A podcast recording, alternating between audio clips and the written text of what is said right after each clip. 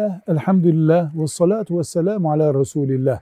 Batı dediğimiz blok neden İslam'a gizli, aleni her türlü düşmanlığı yapıyor? Nedir bunun temel nedeni dendiğinde belli sorunlar bunu ayakta tutuyor ve süreklileştiriyor diyoruz. Birincisi bir kere batı batıl tarafına düşmüştür. Hak ile bir ayrım yapıldığı gün. Yani hak ve batıl var. Batı batıl tarafına düşmüştür.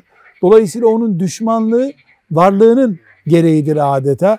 İkinci olarak da İslamiyeti bilmiyorlar. Biz de hakkıyla öğretemiyoruz, öğretemiyoruz, tanıtamıyoruz.